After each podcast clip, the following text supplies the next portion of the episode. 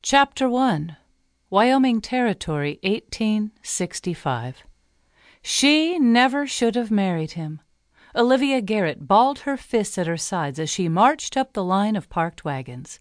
Her delicate brow was furrowed with fury and determination. Her gentle heart ached with betrayal. After everything she'd been through, after everything they'd been through together, after all the promise that had been shown, she'd been betrayed. Her eyes stung with tears she was determined not to shed. She may have been heartbroken, but she was still a woman of honor. She would not break down into the fit of weeping that she was certain would be expected of her. She would not wilt like a daisy. She most certainly would not let Charlie Garrett get the best of her. She never should have married him.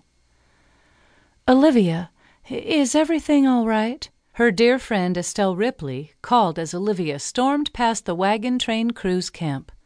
Olivia kept her eyes straight forward, zeroing in on the target of her erstwhile trail husband, chatting with Graham Tremaine and Pete Evans, the trail boss, several yards ahead of her.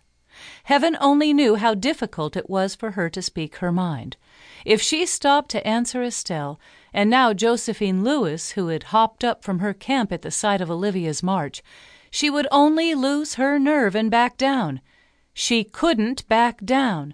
Not when she'd just learned that the man she'd married, the man who had likely tricked her into marrying him, was a thief and a liar. "How dare you!" she hurled at Charlie when she came to a stop a few yards away from him. She could feel the deep flush on her cheeks, feel the fire in her eyes.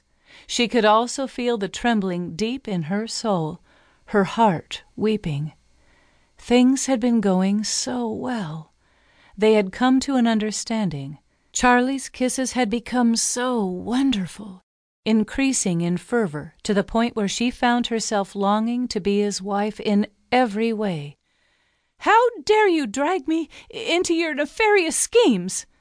Estelle and Josephine caught up to her, one on either side, flanking her with support. Olivia's other friends, Lucy Haskell and Gideon Faraday lifted their heads from the campfire where they were laughing over something to see what was going on. Charlie broke away from his conversation and faced her. Sweet pea, what's the matter? He put on a charming smile, but Olivia was no fool. She could see the panic in his dark eyes, the tension in the lines of his face. She'd seen that look on the faces of countless naughty little boys she'd taught, both at home in Ohio and in her trail school. It was a look of pure guilt. I won't let you call me Sweet Pea any more. Her back was straight and her chin tilted in defiance, but her voice shook in concert with the crumbling of her heart. Even now, Charlie stood before her, a perfect picture of everything dashing and forbidden.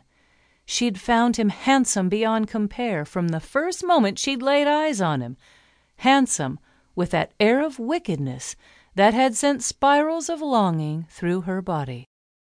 She shouldn't have trusted those feelings, should instead have paid more attention to the wickedness.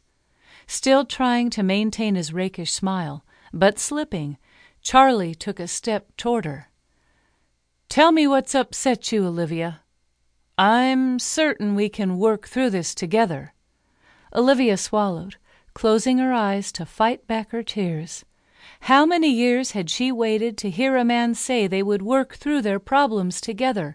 But all that meant nothing when the man in question had just been outed as a criminal.